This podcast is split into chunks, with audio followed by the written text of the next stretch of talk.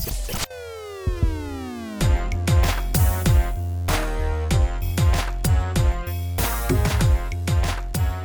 going on, podcasting world? Welcome back to another episode of the CorConsult RX podcast. This is episode 126, not to be confused with the last episode when I also said it was 126 because I can't Oh, did you? count numbers correctly. Oh man, so there was no episode 125. I even labeled the the file, like the MP3 file, uh-huh. incorrectly. So now it's going to cause mass confusion when I export this file on my onto my computer. well, you know you can just right click and rename the old one. Nope, Not gonna happen. not going to happen. Too much work. too much too much post. Just going to wing it and hope I don't have two episodes that have the same. there info. is no post action happening here. That is too much. Zero. So let the computer export it, and then hopefully it gets to where it needs to go. Okay, well, doing 126 again. Yeah, man. So uh, 2020 coming to a close. Yeah. Most likely going to be our last episode. the only thing it cost us is The Office coming off of Netflix. Right. It's Yeah. the only bad thing that happened in 2020. Well, to get rid of all the bad things that happened, we we had to pay with The Office. We I was watching The Office just out of nostalgia because it's Yeah. gonna be gone in a couple of days, and they just have in big letters like um, uh, "This will no longer be available after December 31st." Probably warning because if it just disappeared, there'd probably be riots in the streets. Probably. So I'm glad. I that wonder if it's a region know. region thing. Like if you use like ExpressVPN, you know how you can like change your location Uh-huh. like a different country. You know, opens up new stuff on Netflix. Interesting. Yeah, because sometimes you'll like want to watch something that's only available in Canada. Oh yeah. So I switch and say I'm in Canada now, and then my laptop's like, I guess he's in Canada. I wonder if the UK's losing The Office. If they're not, then I'm totally doing that. Yeah, it's easy. V- ExpressVPN brought this episode. Brought no, not really, but uh, no, it's pretty cool because Interesting. It's basically the only reason why I'm not that worried about cybersecurity, even though I should probably should be. And I've already gotten in trouble with uh, not in trouble, but I had the IT department from Charleston Southern University Mm-hmm. contact me because I was checking my email in the Netherlands because I forgot to turn the stupid thing off, and they were like, uh, "We just want to verify that you're in the Netherlands." I was like, "Yeah, I pop over here once in a while, check it my out." Vacation home Well, is. yeah, it's one of my vacation spots. Beachside It's Netherlands cool over here. home. Be awesome. I wish that was the case, but it's got to be more fun than here and being here in uh, December. Mm-hmm. But uh, so some new stuff going on with you in your life professionally. Yeah, man. I uh, I'm currently unemployed. Cole was uh, unfortunately canned. Just totally got fired. Now I found a new job. That's awesome, man. So yeah, I will no longer be in uh, community pharmacy. Be uh, more in a clinic clinical role. Heck yeah. Yeah, I'm excited. Dude, that's awesome. I'm Very pumped cool. for you. I figured this was, uh, you know, inevitable. This was going to happen, but Yeah, I feel like this is, uh, kind of happened pretty suddenly. yeah. You know, I mean, I enjoyed my time in um, community, but I did always kind of see myself working in a clinical environment. So I'm excited to have that for Yeah. sure. And my schedule will be different, so we'll definitely be recording more podcasts. Yes. Me and Mike are on the same schedule now. It's going to be amazing. Yeah. We've only recorded, I checked today, we've only put out three episodes a month for like the last Oh, two or three months. Oh, no. Can't an happen. amateur hour. Well, I mean, I'm, I'm going to go from having three nights a week open to like seven. Yeah. So It's a whole new world. it really is. It's going to be great. Mm-hmm. So, yeah, Cole's got a new job working in the clinic, working with some specialty meds. Specialty drugs, yeah, It's going to be expensive pretty stuff. awesome. I'm excited. Yeah, that's gonna be really really cool. But uh, yeah, so today um, we were supposed to have a guest on. We had to have a change of plans because of some scheduling conflicts. Um, but we're gonna have her on um, hopefully next episode, and we'll get make up for it. So today we're actually gonna do uh, a pretty I don't want to say cool is not the right word, um, but Uh, uh, yeah, he, the patient probably didn't think it's cool. potentially complex patient case, um, but also kind of reviewing some of the stuff we've talked about before. But um, yeah, and I also too, I want to make note that I we're already going into the case within the first three and a half, four four minutes of the podcast. Oh my gosh. Yeah, because we have to dilly dally more than Uh, yeah, right. I, my most recent comment on YouTube was uh, episode starts at nine minutes and twenty three seconds. okay, well, listen, I, I want to give, I don't usually give anecdotes about being recognized, but I will give this one because uh, I was calling to get a transfer from a prescription local pharmacy. And um, obviously, I never really talked about where I was working in community, but I said, my name's Cole and calling from so and so. Calling to get a transfer. She said, Oh, are you the Cole that records podcasts with Mike Corvino? I was like, Oh, yeah. Do you listen? She said, I recognize your voice. Um, and she said she listens and she really enjoys it. I was like, Oh, that's great. You know, I appreciate hearing from a, from a listener. She said, Yeah, but, and you know, I, I know y'all talk about it, but I do love your, uh, asides and when you kind of get off track, I think it's really entertaining. And I was like, thank you. Thank I you, appreciate that. somebody. I know. Thank you, whoever you are. You're the best. So I think it's a I think it's a minority of people who get bugged by that. I don't know. It, it's it's a, it's a very vocal minority that- in the old comments section. Well, it's just like you They're know, like dislike. I don't want to have to hear you talk about stuff. Like It's that's like Yelp or Google reviews. Yeah. Like you go on there if you have something bad to say, unless you're, you know, uh, just a very considerate person and want to review something positively. yeah. Have you ever done that? No, I don't think so. Which is yeah, it's probably uh, Maybe we should do that. We should get some good karma coming our way. Yeah, there you go. But uh, yeah, so for those of you who hate that, I'm sure you're hating it even more because I just wasted another two minutes. We're past five minutes, so there we're you good. go. We're We good. can- we can continue now. I feel like we feel like we talk nonsense. yeah.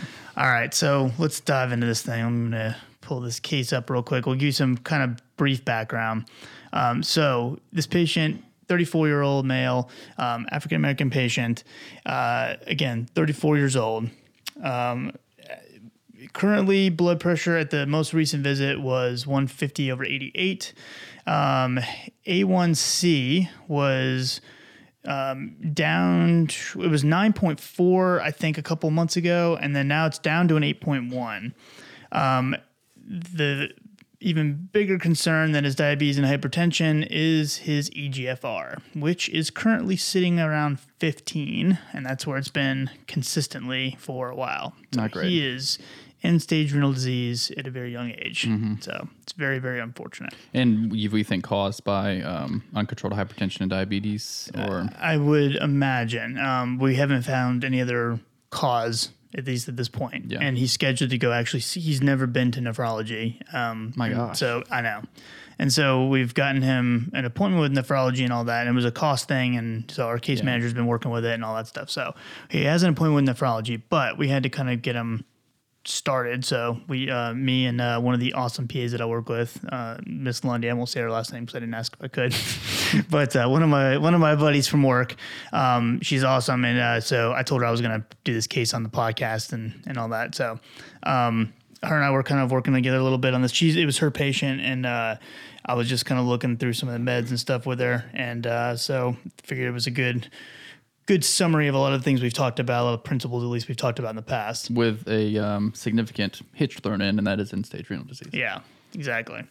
So EGFR 15, um, uh, serum creatinine is 5.39, so higher than we would like. Um, Yeah. Potassium's right now is 4.5. Um, sodium is 145. His carbon dioxide or bicarb rather is 21. Um, calcium is an eight, so low. Um, he has And his albumin is 2.2, which yes is low. low albumin. Um, he also has an albumin creatinine ratio of get ready. 5,772 milligrams per gram of creatinine. Man, So, we could use his urine as a protein shake. Right, exactly. It's uh, so that's definitely higher than we'd like as well. Um, and uh, vitamin D four point nine, so oh, about as low as we can get. And uh, LDL two fifty three, um, triglycerides one ninety three. So his total cholesterol is three twenty nine. Um, he also has a where is it? Uh, hemoglobin level of 8.9, which we're not no surprise there with his stage renal disease. Um, now, what's a little odd is not- I shouldn't say odd, but some I think surprising, I guess at least for me, was I was really expecting his iron levels to be off as well, um, but his MCV is actually 83. So um, iron deficiency anemia we typically see microcytic, so it'd be less than 80. Um, 83 MCV. His iron um, binding capacity or TIBC um, is 159 or, or 156, which is a little low. Um, but his serum iron is 54 and his um, TSAT is 35%. So that's not low enough. We actually we haven't gotten a ferritin level. Um, we we have to order one of those still, um, but it wasn't included in the initial um, anemia workup that uh, they sent us. But um, you know, the basically with his T saturation um, being above 30. Uh, we'd have to get a ferritin level to see, but um, we probably can get by without iron replacement, um, especially since his serum iron levels are are normal at this point. Low low side of normal, but still normal. So it'd be something just to monitor closely. Um, but his hemoglobin is low. He also has uh, elevated uh, phosphorus, um, 4.5, so a little bit elevated. Um, now we also got a parathyroid, and we're if you're having trouble keeping up with all this stuff, we are going to go back and break these, you know, and talk about the whys for some of these labs. But um, the parathyroid, there was an issue with the lab, so they just sent us back uh, error instead of saying that we needed to correct this, we could get him back in there. So now hmm. we got to get him in for parathyroid. My guess is it's going to be elevated. Yeah. I'd be very, very surprised if if it wasn't. Um, but uh, phosphorus is, calcium's low, vitamin D's low, kind of all the things that we would expect to see, you know, in a patient with, you know, chronic kidney disease, especially this far gone. Yeah. So um, couldn't calculate an ASCVD risk, um, basically just because of his age, um, but obviously we don't even need to because his his LDL is above one is 190 or higher, which right. his is in the 200s or something. So um, he's an automatic candidate for a statin, and he's mm-hmm. not on dialysis yet. So we don't have to because that's where we wouldn't want to start right. atorvastatin if he was already on dialysis, but he'd probably still benefit from it at this point. Um, now, med wise, it's he's not the best historian as far as what he was taking. Currently, when he first came to the clinic, uh, it, like a month or two ago, he was not taking like any medication whatsoever. He was, ta- I think he was still on his metformin sometimes. Mm-hmm. So maybe injected insulin every once in a while. Yeah, and he wasn't even aware, like aware of what the name of the insulin was. I believe so. Like it was something that um, he most likely was using his insulin, um, and so he was basically on no you know medication to control his blood sugar, but um, hypertension wise, he was on amlodipine, and then he had HCTZ on his record, but there was he said he hadn't had it in a while and all that. So. Um, he was only taking a to, um, amlodipine, and, his, and it's, he was getting that from like a friend of his or something, um, and so it was a whole thing. So, so it wasn't his prescription. Wasn't well. He had been prescribed it, but then was out of his, so he was getting it from somebody else. And instead of coming, you know, establishing care and with you know yeah. us or going back to his original physician or whoever, you know, he just was. It was like just one thing after the other that right. was not great. Um, and that was about it as far as medications. Um, so uh, this is uh, definitely, you know, I don't want to say it's not super complex in that like we didn't do a lot with his medications, but we're going to kind of go through some of the whys of what we did do. So as far as, um, well, I would think that especially with obviously him not being very adherent and not having a great knowledge of the medications he was going to be taking, you would want to keep it relatively simple if possible to, you know, yeah, once a day, atorvastatin, you know, insulin or whatever you're going to do, keep it pretty simple. Yeah. So as far as you know, kind of working through some of this, um, what do you think? You want to start with his CKD? Sure. Yeah. All right. So obviously his EGFR being where it is, he's end stage renal disease, stage five technically, um, or you know, right on the edge between four and five, and so there's a few kind of electrolyte imbalances that we would we would expect. So the the first thing that we typically would see um, is phosphate levels starting to go up. So, which is what we're seeing.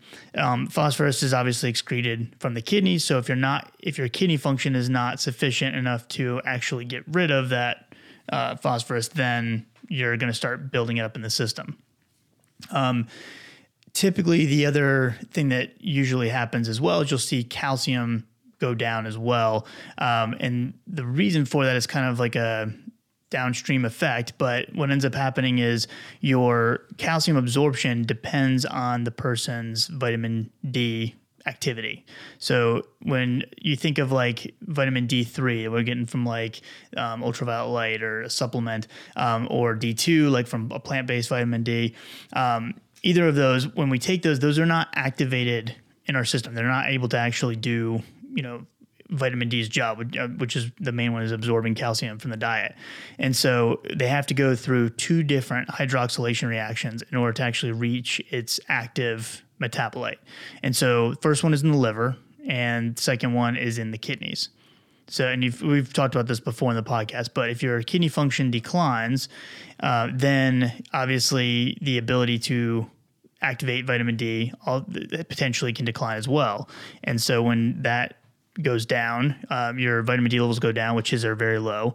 Um, the the body's not able to absorb calcium from the diet appropriately, so your calcium levels start to go. So why is that an issue? Besides, we don't want to be messing too much with calcium. Um, the way that your body kind of tries to maintain homeostasis is by basically um, activating like resorption of the calcium from the bones. So you actually get a decrease in your bone mineral density because it's trying to pull that calcium out of the bones uh, in order to you know raise your calcium levels up. Now this is usually futile after you know a short period of time. You might get a little bit of a correction or at least slowing down that calcium loss, but eventually it's usually going to be continuing to to go down. Um, the way that it kind of activates that bone breakdown, the osteoclast um, activity in the bone to break down the calcium is, uh, or break down the bone to get to the calcium, is parathyroid hormone. So we usually see parathyroid hormone levels go up, which is why I said most likely this patient is going to be elevated, even though we haven't gotten a level yet. That signals that uh, the calcium, you know, the osteoclast activity to kind of um, start breaking down that bone mineral density, get that calcium out into the system, and then allow the patient's body to use it from there. Um, the other thing that can activate that higher level of parathyroid hormone is that buildup of phosphorus in the system. So they kind of all are connected in a roundabout way, but they it's kind of like the perfect picture of what we'd expect to see right. in CKD. So the first thing I guess to address is do we need to fix the phosphorus? Uh, at this point, because his phosphorus levels of 4.5, mm-hmm. um, we typically would only do that, or we would want to treat it, but we would only do that with uh, basically a phosphate restriction diet. Right. So not necessarily a phosphate binder yet. Exactly. Um, and we're typically thinking about a phosphate binder when we're getting into higher levels like six or so, or right. if it's consistently above 4.5 for a period of time, despite trying adequate diet changes and things like that. But really, like if the patient's presenting with like a six, uh, you know, phosphorus of a six, that's when we're really like, okay, we need to go ahead and do the diet restriction, but also add in a phosphate binder as well.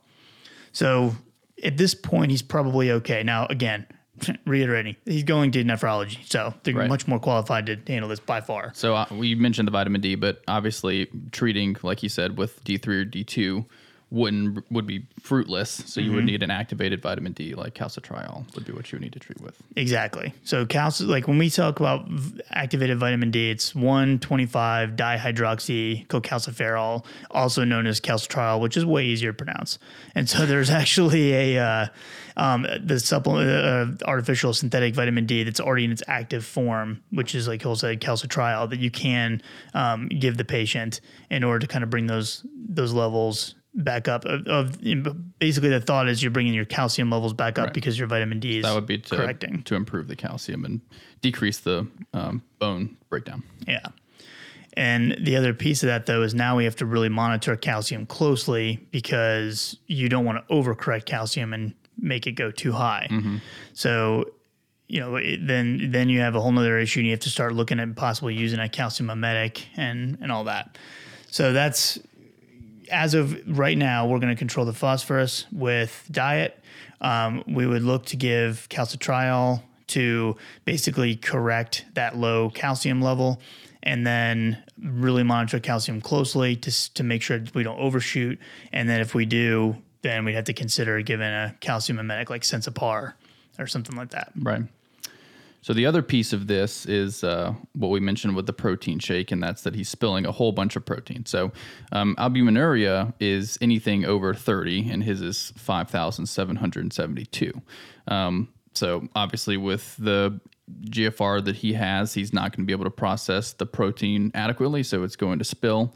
Uh, and that sort of brings us to his blood pressure medications because the question is, well, what can be done about it other than you know possibly decreasing some protein in his diet?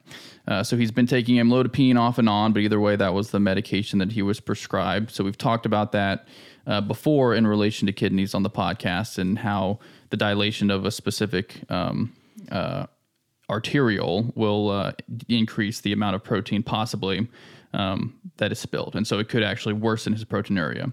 Um, so we might want to switch them to something else. And so usually what we talk about is ACEs as being um, renoprotective. Uh, but there are reasons to be hesitant, and so you want to be cautious uh, in this patient. So we talked about his creatinine being extremely high; it's 5.39. Um, ACEs can cause an AKI in the short term, um, or at least they can lead to that when upon initiation. So it's definitely something you want to monitor for closely. Uh, but why would Mike? You could probably speak to it better. Why would we, we potentially want to start one, even though there's some things to be hesitant about with this guy? with the ACE inhibitor. With the ACE inhibitor. So, because originally th- the thought process was, you know, that once a person reaches a certain like baseline serum creatinine, we it'd be contraindicated to be on an ACE inhibitor because we don't want to have to worry about that risk of AKI. Um, well, now if you look at like the KDIGO guidelines, they basically will say they don't give like a specific like cutoff for a, a, a serum creatinine as far as it being contraindicated. Basically, saying if the patient has um, a albumin creatinine ratio that is above 300, especially like we need to give them an ACE inhibitor and then just really monitor serum creatinine, potassium, and all that stuff. So this kind of came about from the study that was done in 2006 that was in uh, New England Journal of Medicine, and it was unfortunately there's no fancy like title for it. or some quick name for the studies. You can't say the blank trial. You have to just say the effect and safety of benazepril for advanced chronic renal insufficiency. That's the name of it. We'll just make up an acronym for it. Well, we'll I'll, work start, on- I'll we'll- start thinking while you talk Okay, about it. Okay. Cool, cool, cool. so basically, what they did is they took patients um, who uh, were not on dialysis, and there's a couple different groups, but the main one I want to focus on is the group that was um, had a baseline serum creatinine of 3.1 to 5, um, and then they were given benazepril or placebo, and what they were basically looking at was um, like uh, the primary outcome was a composite. And they were looking at how often the patient had a occurrence of creatinine doubling, um, officially reaching end stage renal disease, um, so needing. Uh, they defined it as basically needing dialysis to start dialysis or needing an immediate renal transplant um, or death. So creatinine doubling, end stage renal disease, and death all you know lumped into one composite and they compared benazepril versus placebo. What they found is that there was a significant reduction in that primary composite with the benazepril group, and the um, the number needed to treat was only five. So that's a fairly low number needed to treat. We're not used to numbers that awesome. Uh, five is pretty awesome. Probably five is pretty awesome. Um, they also had a significant reduction in uh, doubling of occurrence of doubling of serum creatinine level uh, by itself. Um, a significant reduction in occurrence of a patient reaching end stage renal disease, again defined by them needing dialysis or a renal transplant. Um, a significant reduction in proteinuria by itself, um, significant reduction in the rate of GFR decline, um, and then also the rate of renal function decline um, calculated by a different way. So all these other secondary outcomes were also in favor of benazepril as well. And this guy's right on the cusp. So um, they did specifically look at stage four chronic kidney disease, EGFR 15 to 29. So this guy is 15. I mean, he's really he's he's he, he's pretty close. So he's right, fits right in there, uh, and so hopefully could get that benefit. But you'd want to monitor closely for AKI even still. And- And, is Bacri would be the acronym. As as Bacri. Is Bacri. Oh, so Yeah. you heard it here. Um. But um, and and I think Cole mentioned this already, but the monitoring that that thirty percent increase from baseline because we would expect it to go 15, 20 percent. If it goes higher than thirty percent, then we need to really be careful. Um, and also monitoring the potassium in him because he's already a 4.5 and he's also um, because his kidney function and his electrolyte imbalance could be pretty easily out of whack. Right. So, while it would take close monitoring at first, the goal is to have some long term benefit and hopefully a little bit of possible reversal of how how far his EGFR has gone, get approval in his uh, blood pressure, and um, we'll tackle diabetes in a second as well. Whereas amlodipine over time could possibly uh, make his kidney function decline faster. And since we're, we're talking about the the amlodipine thing too, I, I will mention because, like Cole was saying earlier, the the reason for that with amlodipine, if you only have amlodipine, you're only dilating the afferent arteriole. Um, you're not dilating the efferent arteriole, and uh, so you basically get more blood flow into the glomerulus, increases intraglomerular pressure because that efferent arteriole is not dilated, and that's what's going to cause that you know proteinuria and spilling of protein um, from the amlodipine. But the reason I bring that up again is because a lot of times when we ask students about uh, why why does uh, amlodipine cause peripheral edema, this is totally side subject, but I get a lot of students that get this confused because they say it causes peripheral edema and they start giving me the the uh, physio- pathophysiology behind the proteinuria Mm-hmm. adverse effect.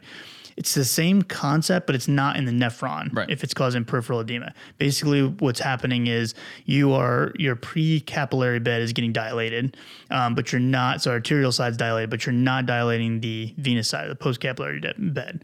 And so you're getting it's the same concept, but you're basically getting intercapillary pressure going up. So your those capillaries are swelling, and so that's why like if you have peripheral edema from amlodipine, you can't just give like a diuretic to get rid of that because it's not a fluid retention problem. It's actually like a capillary swelling with blood problem. And so you have to actually give an ACE or ARB in order to dilate the the, venous side, the post capillary bed side, in order to like relieve that um, peripheral edema or at least reduce it, or you'd have to stop the amlodipine completely, which a lot of times is not a good option. See, Mike's a tougher preceptor than me because if they could at least give me the the part incorrectly thinking it's the nephron, I'd be like, great job. You know, it's you know, it's good that you you recognize that. Mike's like, no, not go- I go- right enough. I go, eh, Wrong. wrong. Try better. Don't get off my rotation. I'm just kidding. I would never say that. But um, I, I just I, I hear that a lot, so I always like to clear that up because I feel like that's an easy one to. And, and it sucks too because I always they had that look on their face of like They got you. they, you know, like, oh, they're I know that "Yes." one. and that's so, that's a complex you know thing that a lot of people aren't aware of and they're so excited to tell me and then I have to just destroy it Destroy. had to destroy their confidence. But I, I try to bring it back after that. But yeah. So um, basically going to give benazepril 10 milligrams. Okay. And we're, we're going to kind of monitor his serum creatinine very closely over the next couple weeks and see to make sure he doesn't have a, an AKI um, and then kind of go from there. And again, pushing him towards nephrology. Right. And and these yeah, because these electrolyte things uh, are tricky. So you, you do want to be cautious and get a specialist involved. All right, so that is the uh, the proteinuria thing. Um, also, too, I will mention uh, because there there's used to be terms like microalbuminuria um, and things like that. Now they basically have it broken into um, albumin creatinine ratio score. So they have A1, A2, and A3. Um, whereas A1 is basically a, albumin creatinine ratio of less than 30, A2 is 30 to 300, and then A3, which is what we normally would have called or before called macro. I don't know. so what's the if it's all basic? Why do they switch those things? I, just don't get it. There was literally like a note in a kind of a, from slides at a conference I went to, and it said avoid using terms like microalbuminuria. I was like, I just learned how to pronounce that. it's true. it's a nightmare. the amount of times that that was mispronounced by us in the first hundred episodes. Oh, for sure. I, I mean, I do like A two and A three. I mean, it's like different types of steak Way sauce. easier to say. But I mean, I, it, mm, it all means the same. So why switch it? I don't, just don't understand. They do that to guidelines all the time. It's like, are those guys paid to make these guidelines? If they are, then they probably get together and they're like, hey, has anything changed?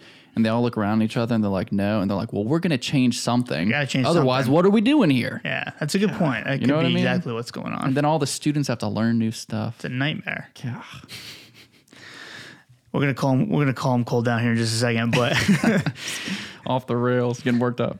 So going back to um, just kind of go through the different parts of his CKD. So we've talked about the phosphorus levels. We've talked about the vitamin D levels and his calcium. Um, so hopefully keep him from having that bone mineral density loss. Um, talked about the proteinuria and uh, hopefully curving that, which we'll come back to blood pressure here in a second. But um, hopefully the benazepril will help protect his kidneys from at least declining as quickly. Um, and then we mentioned uh, the hemoglobin levels are very low. So um, they were eight point something. Um, find that my chart here, but they were in the eights.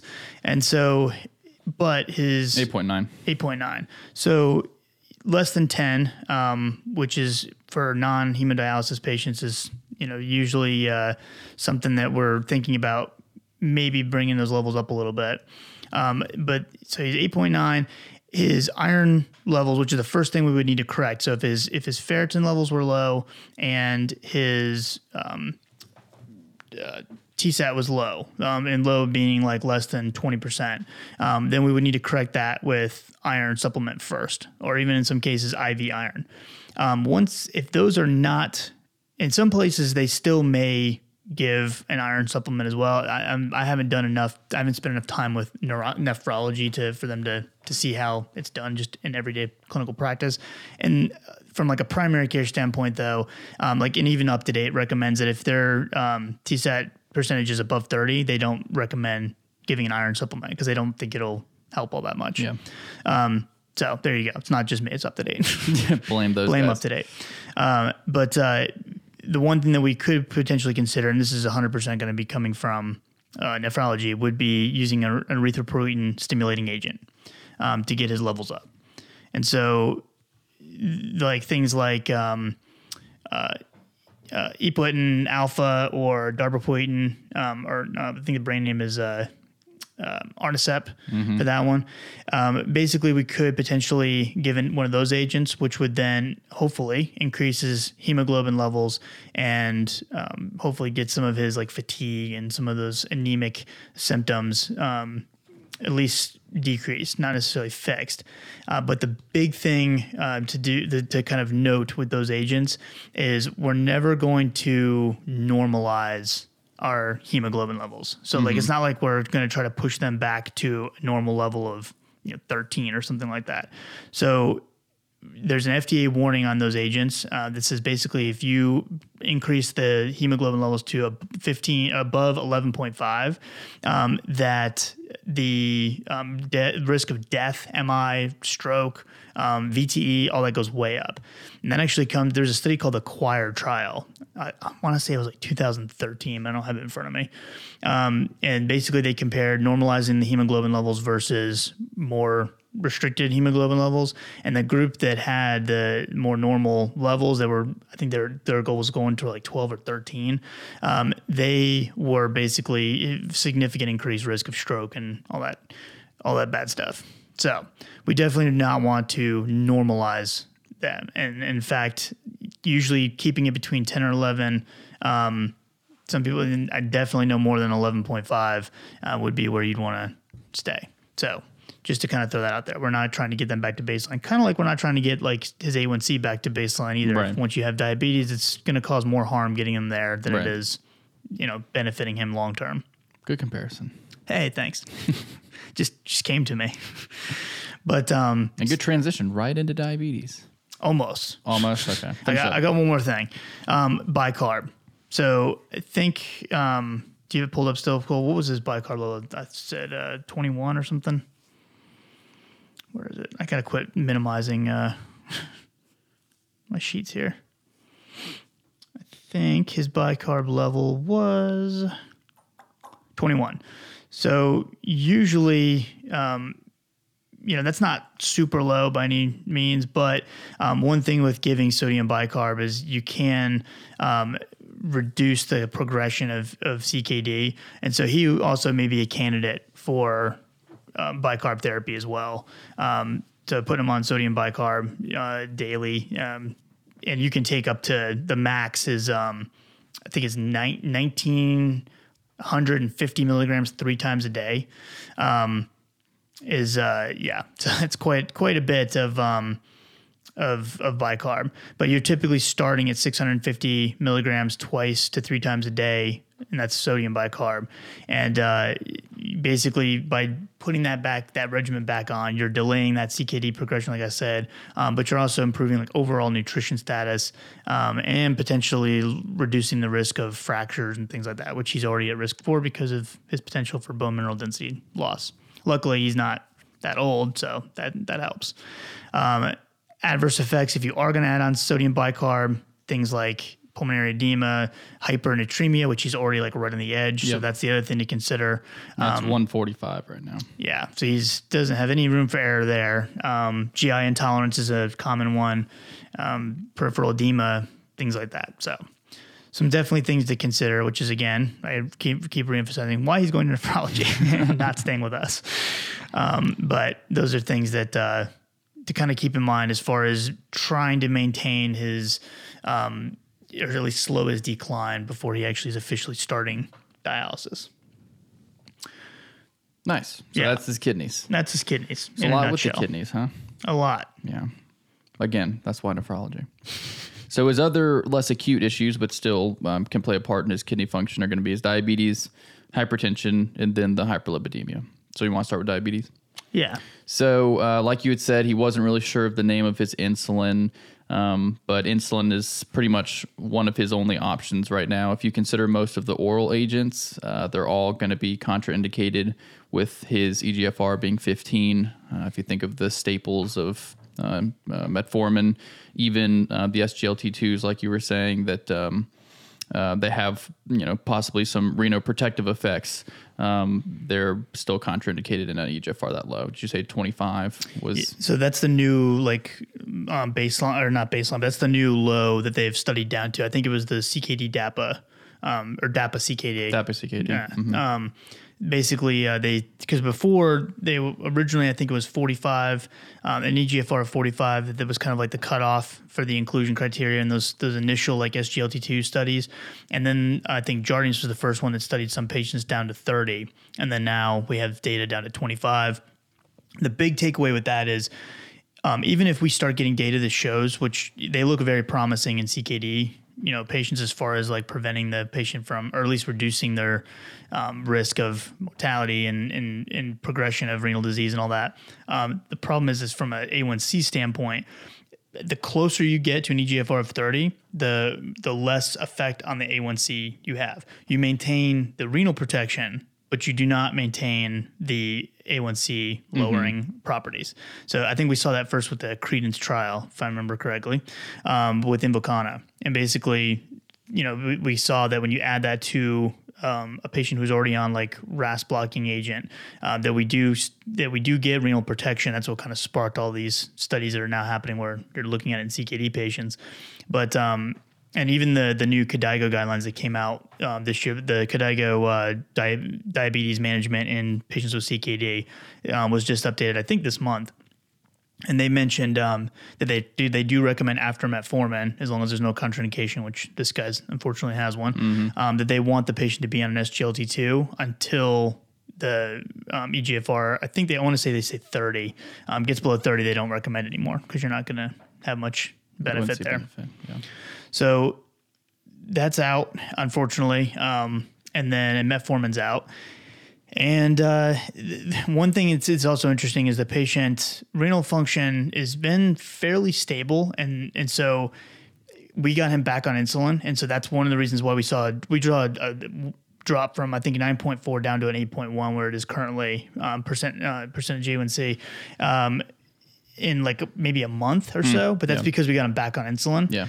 Normally speaking, if if this was a condition that had been progressing and you know all the and this isn't the case with him, but I want to throw this out there just for two cents. If you have a patient who is not taking the right medications or is not changing anything with their diet, and all of a sudden their diabetes just seems to be way better controlled, it's probably check the kidneys. They may have had some recent decline in kidney function because insulin is metabolized in the kidneys. So if you are not able to um, break down that insulin uh, because your kidney function is not there, you're basically allowing insulin to hang around a lot longer. So he's needing less insulin now than he did before, you know, anyway, because of his kidney function. But throw that out there for some two cents because I have I have had a patient very excitedly tell me one time, I haven't changed a single thing, and my A1C is so much better. It's like I have good news about your A1C, but bad news about your kidneys. So yeah, unfortunately uh, for him now, I will say that the KDIGO guidelines do mention with their preferred agent, um, which is a GLP one. So we put him back on insulin because that's what he had already been on. However, if he's having starts having issues with lows or anything like that, then we're going to consider him for uh, GLP one to, yeah, and he has access to patient assistance to where we can get him on one, so we don't have to worry about the, the cost. Right. And so those are our um, those would be the pretty much primary two options that you could consider.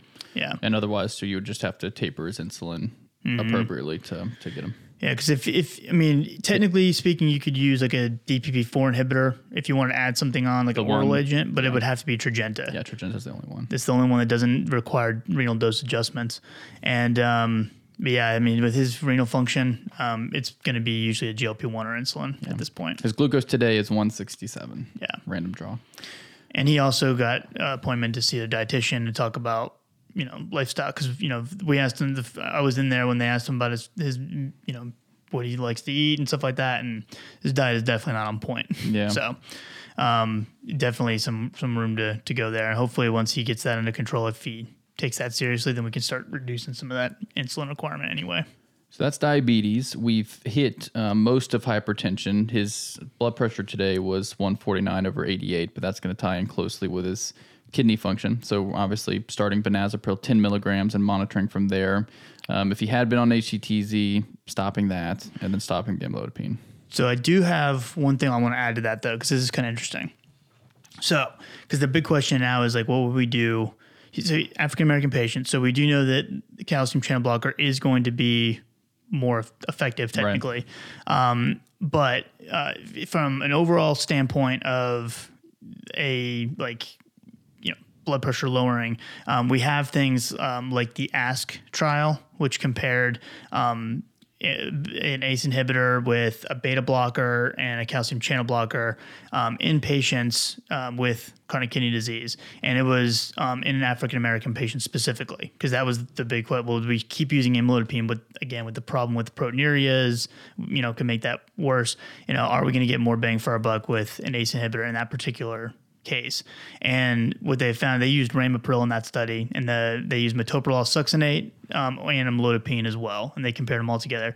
Basically, from a blood pressure lowering standpoint, um, definitely a little bit um, lower with an ACE. There was no difference between ACE and calcium channel blocker. However, progression to um, CKD, like is as far as like um, end stage renal disease and all that, and the worsening of your CKD was significantly better with ACE inhibitor compared to a calcium channel blocker, um, and also compared to a beta blocker. No difference between a beta blocker and CCB. So beta blocker is still not a good choice Yeah.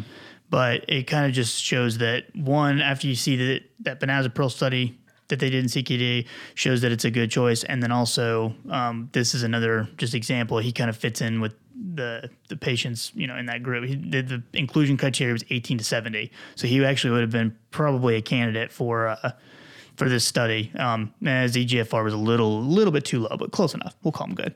we'll call him included.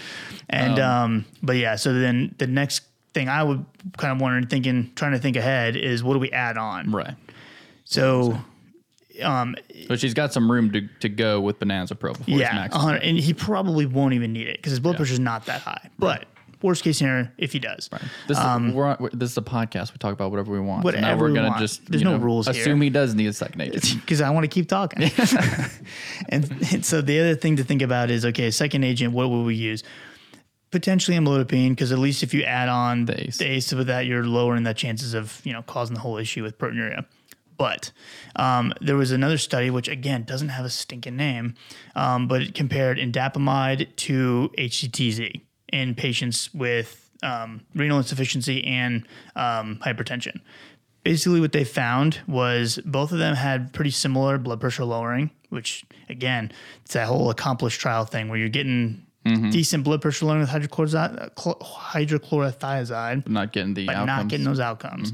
So basically, um, indapamide actually restored um, some of the the patient's creatinine clearance. Um, they had a 28.5 um, inc- associated 28.5 increase in creatinine clearance um, with indapamide, whereas hydrochlorothiazide was associated with a 17.4% decrease in serum or creatinine clearance. And the other piece of that is thiazide diuretics. Uh, typically, we think 25 Right, you know, you mils them. per minute. You stop indapamide, you can use it down to 10. Interesting. So he would be a good candidate, in my opinion, um, in my humblest opinion, um, for uh, for using indapamide um, as a secondary agent if we needed one. And um, I, I brought that. I actually called uh, Dr. Wayne Wirt, if you guys, the, the grandmaster of them all, and ran this by him. And, and I mentioned in indapamide. I was thinking more from an EGFR standpoint. And he was like, he's like, yeah, exactly. He's like, plus, don't forget about that that study where they compared against HCTZ. And I was like. Now that you say that, I do remember it. I heard him talk about it before. I was like, I didn't think about it right away, so I realized I'm not as smart as I think I am. Well, I mean, not as smart as Wayne Word doesn't mean much because That's true. that'll never, people that'll are. never happen. but uh, no, so he brought this study up, so I appreciate that. Dot work, give you a shout out. Um, and uh, but indapamide is one of those the ones that we, for whatever reason, tend to not really think about. Um, Yeah. We always go to chlorthalidone, but indapamide actually gets even better um, blood pressure lowering in a lot of cases um, than chlorthalidone does when like that meta-analysis they compared them to HCTZ. Uh, you got a little bit better with indapamide.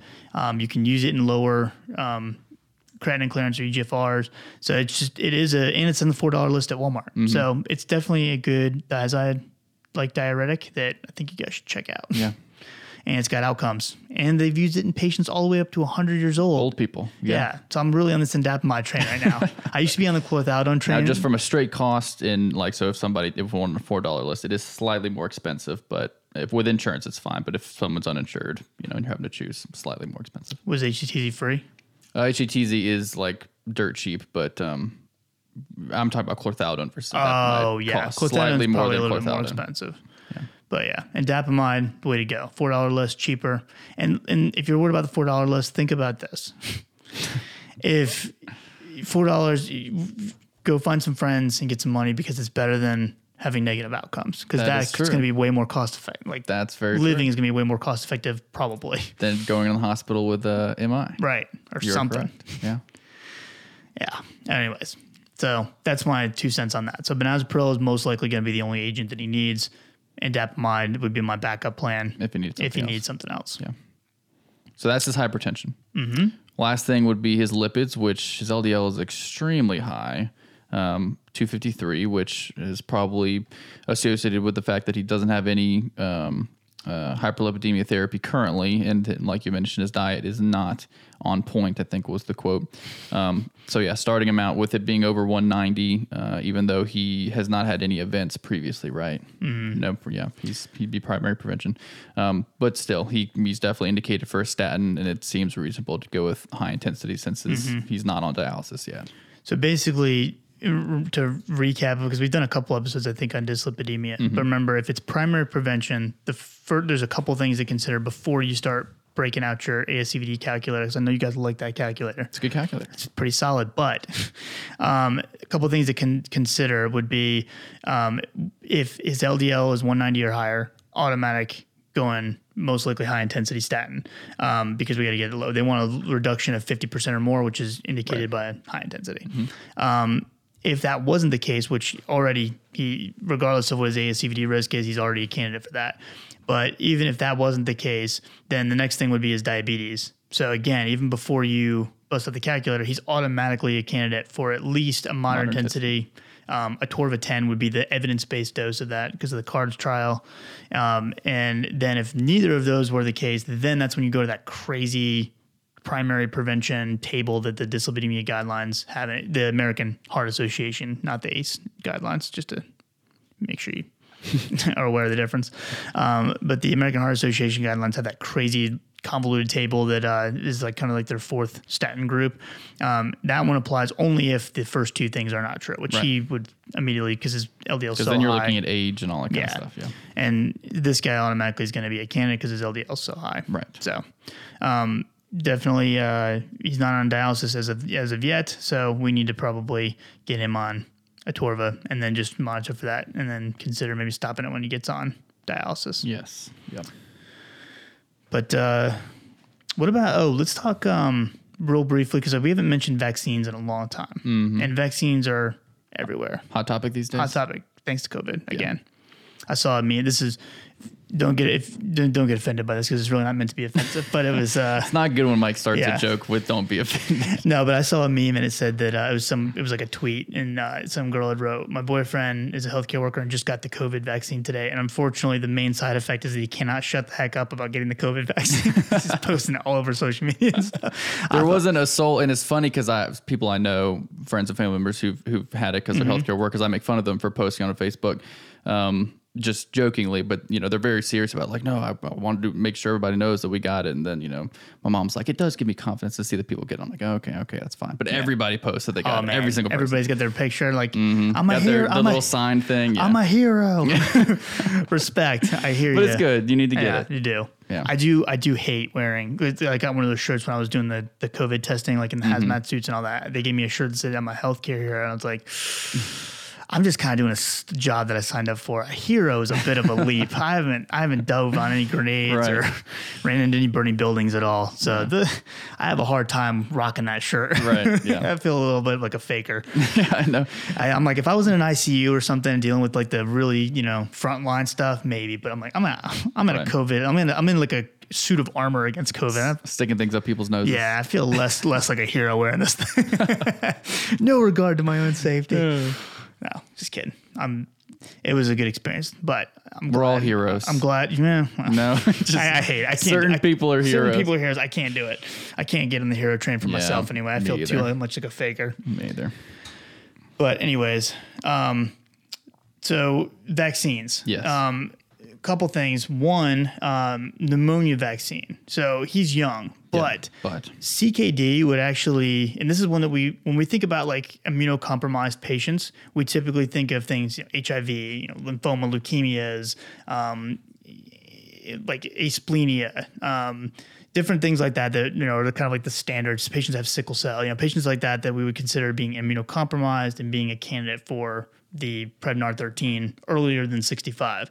But CKD is actually on that list of making you a candidate for getting um, uh, the Prevnar earlier. That they consider that like a I don't think I don't know if they have it listed as a immunocompromised. They may have to pull up that chart, but um, they do have that listed as an indication to get um, Prevnar 13. So because he is younger than 65, he would get Prevnar 13, which is the conjugate vaccine, you pretty much treat him like you're 65. right? And then, well, the difference is that the timeline be getting the Prevnar or the Starts early. Pneumovax 23, you would get it eight weeks after Oh, because there's no Prevnar Medicare 13 involved. because there's no Medicare involved. Right. The reason you have to separate them out for the older patients is because of Medicare. and The he's only- going to end up getting more PPSV 23 than most people. yeah. So he would basically be a candidate for Prevnar. Eight weeks later, Pneumovax, and then five years from then, which we'll have new, new pneumonia vaccines by then, so it won't matter. He would get a second dose of Pneumovax, and then when he turns 65, he would potentially get a third dose of Pneumovax. 30 years from now, there's no way we're going to be using Pneumovax. Right. But in theory, that's what he would he would get. Um, but yeah, he definitely is a candidate for for that. Hep B vaccine would Yeah. also be another good one for him because he's injecting and also potentially going on dialysis. Mm-hmm. Um, and Tdap would be another one to, to look at if, if he hasn't had a tetanus. Um, one of the things they do say is they used to say Tdap once in a lifetime, except for women who are pregnant. Um, but and then they would say get a tetanus booster in ten years they uh, have changed have said you can get another TDAP as well, and they're probably my guess is they're going to change the TDAP guidelines pretty soon anyway to be more free because there's no way that stuff's lasting ten years. Yeah. But uh, not uh, old enough for the shingles vaccine, obviously. And most of the time when people are getting this cocktail of they can get the shingles too, but 50 years old. A little too young, Yep. but um, And the yeah. flu vaccine, and now yes, COVID vaccine. COVID vaccine once that's available to everybody. He'd be in group uh, probably C because uh, he's 18 to 64 with high risk conditions. So you'd probably get it with those guys, I would think. Yeah. So just throwing some couple things about the. We haven't talked about vaccines in a long time. No, we did a whole podcast on them. That was probably in the first 25 episodes, Yeah. if I had to guess. So there you go. Um, what else? Anything else with this guy? No, you were on your game with the trials today, man. Was I? Crushing it, yeah. Thanks, man. I Off, thought, I off thought the top of your head. It's amazing. Well, I the I had the I had a couple of things pulled up on my notes. So I can't. It was on all off the top of my head, and usually you can tell what's off the top of my head because I'm missing a couple pieces. Of, I'm like, it'll be like, I think they normalized the. But see, nobody knows. There's like 13. one or two people who've who've like read that trial that are like, no, you missed this part. But most people are like, oh yeah, that's that's right. That sounds good. Usually I'm like, eh, they normalize it to like around 13. That's usually when you can tell I don't have my notes in front of me and I'm just going off the dome. That's when I don't have specific numbers. Uh-huh. The, the the number needed a tree was around 45. There's something on there, I think. Somebody looks it up. It was 46. 46 idiot doesn't, doesn't know how to do statistics. but yeah, no, that was fun. Um, but yeah, so we'll keep you posted and as we kind of move along with this and we'll see how everything goes. Yeah. but see how it goes. hopefully uh, something that uh, we can keep it keep it keep it rolling. Hopefully that was a good review for everybody. Yeah. Great. Anything else, man? That's all I got. All right, you guys. Well, thank you so much for listening. Um, thank you guys so much for sticking with us this long. For those of you who have, and um, well, I guess let's see because we're January is the the anniversary, right? Yeah. Because the podcast we started in January 2018. Yeah. So coming up on three Three years. years. It's Whoa. crazy. I know. Can't believe it. I feel like we should have made it by now, but you know, oh well. well, we may. I mean, when you're calling pharmacies and people are recognizing you, I mean, it's good enough we're for me. basically minor celebrities. Oh my gosh, I'd say D level, D level level. worst. yeah. We're in the minors. Oh man. Um, but yeah, thank you guys so much for listening and uh, you know, sticking with us all this time and you know, putting up with our nonsense that we do and talking for the first ten minutes about nothing. for those of you who stick with us to that and don't leave mean comments on YouTube, we appreciate you. But um, no, thank you guys so much. If you have any questions, concerns, comments, anything, make sure you reach out to us over email, uh, which will be in the show notes. Um, you can reach us on any of the social media platforms. Um, you can text us directly at area code 415 943 6116.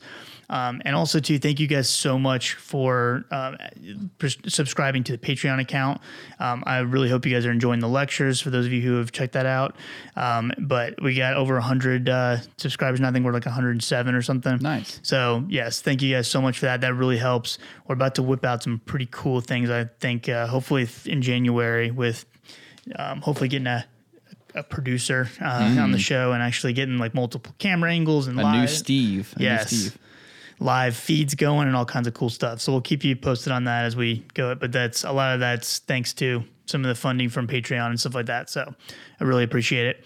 Um, if we can ever do anything to help you guys or, you know, anything at all from us, definitely reach out.